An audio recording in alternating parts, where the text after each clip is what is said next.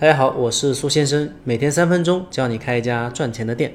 今天这节课我来教大家怎么算出一个合理的房租预算。开店预算总共可以分为六大部分，包括一房租跟转让费，二加盟费，三设计装修费，四设备费，五物料材料费，六人工费用。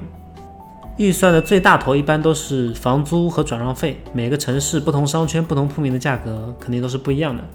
房租大致是跟人流量成正比的。强调一句，问一个城市的房租平均水平是没有意义的，房租只有具体到某个铺面，它才有参考价值。一般来说，都是先确定房租的预算后，来根据预算找相应比较合适的铺面。那有些人先不做好预算，扫街的时候一激动签了一个很贵的铺子。然后其他的预算部分就就就压死了，最后导致资金紧张，然后两三个月就倒闭了，这是很常见的一个新手错误。开店预算中至少要准备一年左右的房租，有条件的情况下尽量将房租预算放宽。房租交付的周期是越短越好的，这样你手上的现金就相对会多很多。最短的呢是押一付一，其次呢是季度付和半年付，最长的是年付。比如你找了一个铺面，一个月租金是一万块钱。你预留十二万作为房租，是押一付一的话，你就能留下十万啊。如果是半年付，你就只能留下五万了。相差这个五万块钱，半年利息都有不少。转让费跟房租不一样，是需要一次性付清的，而且有些铺面的转让费会非常夸张，一般都是转手率高、房租相对低的一个铺面啊。比如我记得在南昌红谷滩万达的金街里面，在一六年还一七年的时候，六十平方的一个商铺。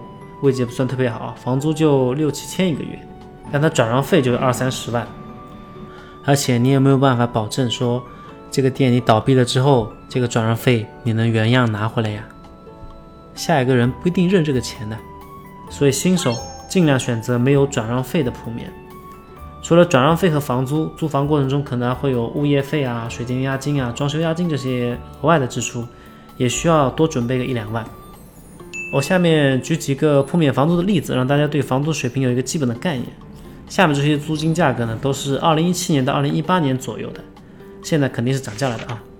杭州武林夜市一百平，五万四一个月，半年付没有转让费。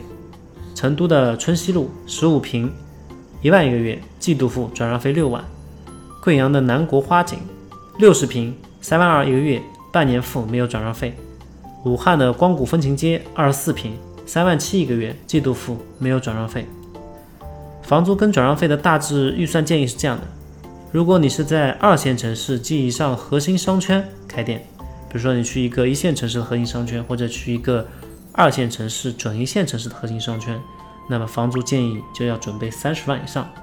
如果你是在新一线或者二线城市的一个次级商圈，三线城市一个核心商圈，房租我建议你准备十五万以上。